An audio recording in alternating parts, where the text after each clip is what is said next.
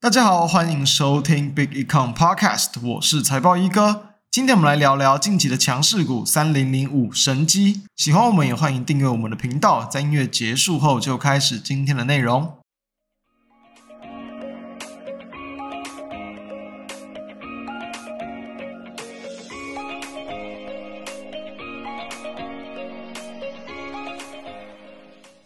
最近台股其实还是很强，所以我认为这个阶段基本上不用有任何悲观的情绪哦。台股如果说有出现一些短期的这种拉回啊，只要不是这种高档爆量，我认为其实都不用太过担心啊。近期我们看到嘛，台股震荡一些，又再去往上垫高，这就是目前其实非常适合啊去这种挑好股，尤其是值得追加的好标的的一个这个环境。那上周我们谈到的六二八四的嘉邦，其实看到我们录制时间呢，今天是十一月二十九号嘛，都还是能够再持续去创下新高。所以说，很多个股即便短线已经发动攻击哦，只要我们在多方去判断比较，确认说它其实股价应该还有再去往上去拉抬的空间，基本上我认为。都还是蛮值得去做一个切入的，所以今天我们谈到了三零零五的神机，其实也是类似这样的概念。其实哦，神机哦，在近期股价很强嘛，大约在短短几天哦，就已经从这个八十块左右一度去一度哦，是攻到这个一百一左右。那我们目前的录制时间也是大约收在一百块附近。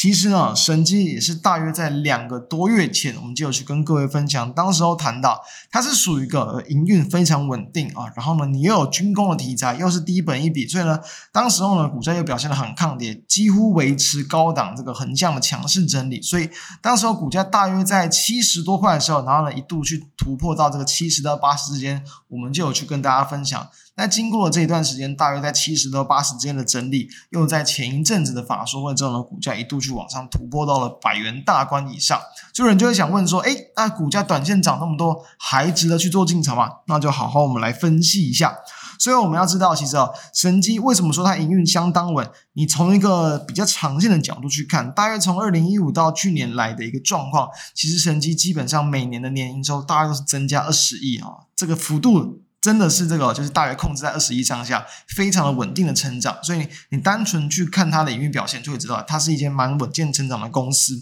那再来我们谈到哦，它本来就是以偏向利基型市场的产品为主嘛，强固型电脑，然后跟一些机构件，所以说。市场的整体的需求，它的波动不会到太大，它不是走那种就是那种景气循环的这种产品呀，然后或者就是说哦，就是要有相当多的一些竞争者的这个标的啊，其实啊，大多数它这个主要的产品啊，市场上的这个国际的竞争者可能。通常不会超过到五家，就是一些大件的厂商，所以呢，才会让它的营运相对稳定。那之前有没有介绍过？我们就再简单介绍一下，其他就是大约有五成左右是在做这种强固型电脑啊相关的一些这种事业，然后呢，有四成大约是机构件，就是消费性电子啊跟汽车的机构件等等，然后再来有部分是因为它这个持有三零零四的一个丰达科，大约接近四成的持股，所以呢。含在这样的一个部分，大约十趴是做这种航太的这个机构件为主，所以说它其实哦比较比较少会去归类到所谓的一些主流族群嘛，对不对？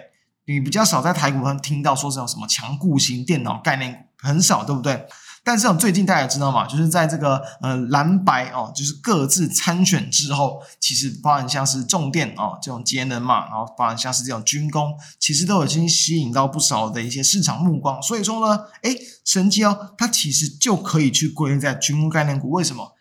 一个非常简单的概念来讲，因为它持有不少的风达科嘛，那这种航太机构件本来就会属于在这种军工航太里面的这一块。再加上说强固型电脑这块，本来就是应用在比较，比如说极端的一些环境啊，或者是有更多可能，不管像磨损啊、碰撞啊、然后冲击等等的一些环境，它就需要应用到强固型电脑。当然，它就理所当然的会去运用在这种军用的一些电脑上。那因为就是在这种乌俄战争之后，目前全球市场对于这种军军用型的一些电脑，它的需求其实还是维持的一个相对强劲。所以，其实，在两个多月前，我们当时候。当时候最新看到就是神机的营收是八月份的营收，那时候是已经创下今年来的新高。然后在九月份的时候呢，神机它其实呃也是这个就是营收没有掉很多，就是大约是持平维持在高档。十月份营收诶又是创下今年来的一个新高，代表说我认为目前市场这个需求真的还是相对的一个强劲。你光是营收维持在一个强劲成长，我认为就已经足够让它会吸引到不管像法人的目光，或者是市场买盘的这个目光。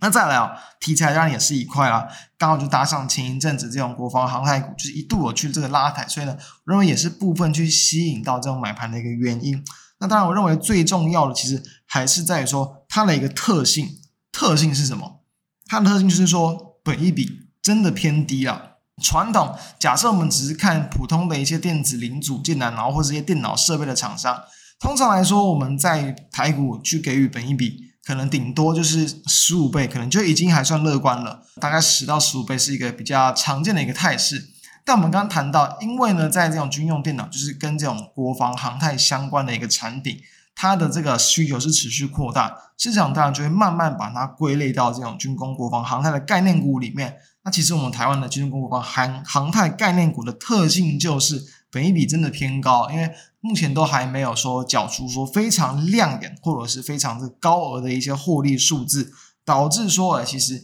他们的一个本益比你去看，哎，其实可能普普遍都在二三十倍以上，是还蛮正常的。那这样来去比较，神机哦，在前一阵子，你假设它的股价还没有去往上去拉到可能八十块以上这样的范围，其实它的本益比可能才大约就是落在十三、十四倍哦，甚至在这个范围以下。那这样的情况，你就会发现，哎。它以一个单纯原产业评价去看，好像就已经不算很贵了。你再去跟军工、国防、航太概念股去比价来看，哎，真的会就会相对便宜。所以呢，它不但是属于有营运成长哦，然后还有评价偏低，再搭上说这种就是族群性的题材，种种的这些利多因素，就是激励到它股价往上推高的原因。所以以现在的状况来去看，我们要知道，当然了，除了军工、国防、航太的概念以外，现在很多的一些强固型电脑，因为前阵子很夯什么，就是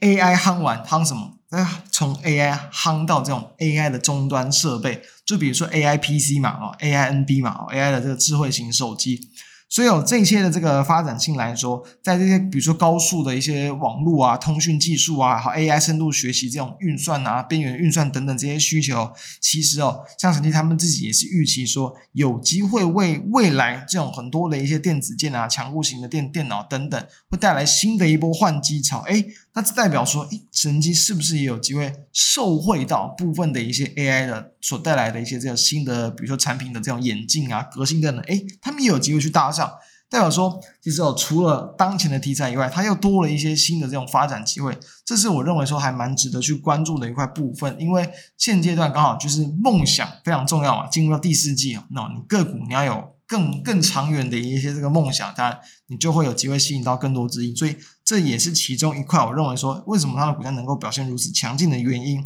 那再来，我们要从它的一个营运表现来去看。第三季它的一个获利已经公布了，那毛利率是二十九点四趴，前一季是二十七点六趴。跟大家分享一下，就是其实我们知道说第三季很多厂商它都是有这个汇兑收益，一般我们再去看，你要去搭配到比如说新的台币的一个这个贬值的幅度去看，以这一季来去看，其实蛮多的一些厂商，我认为跟前一季它不是说单纯去看百分比的数字哦，哦是要看它跟前一季数字跟数字之间的一个变化，大约我觉得到七八八趴就是一个还蛮极限或。因为这个汇兑收益所造成的贡献，所以呢，这一次第二季跟第三季成长的一个比率比较，大约是六点多趴，所以还算正常，还算合理。但至少单纯就这样，就已经让它的一个这个毛利率已经创下连续好几季的一个这个新高。同时，在单季的获利也是哦，一季是赚到这个一点八一块钱。那当时我们谈过，就是说在上半年哦，因为说它的一个这个获利啊是接近三块钱，我们之前就有预期说它基本上今年要赚六块没有很难嘛。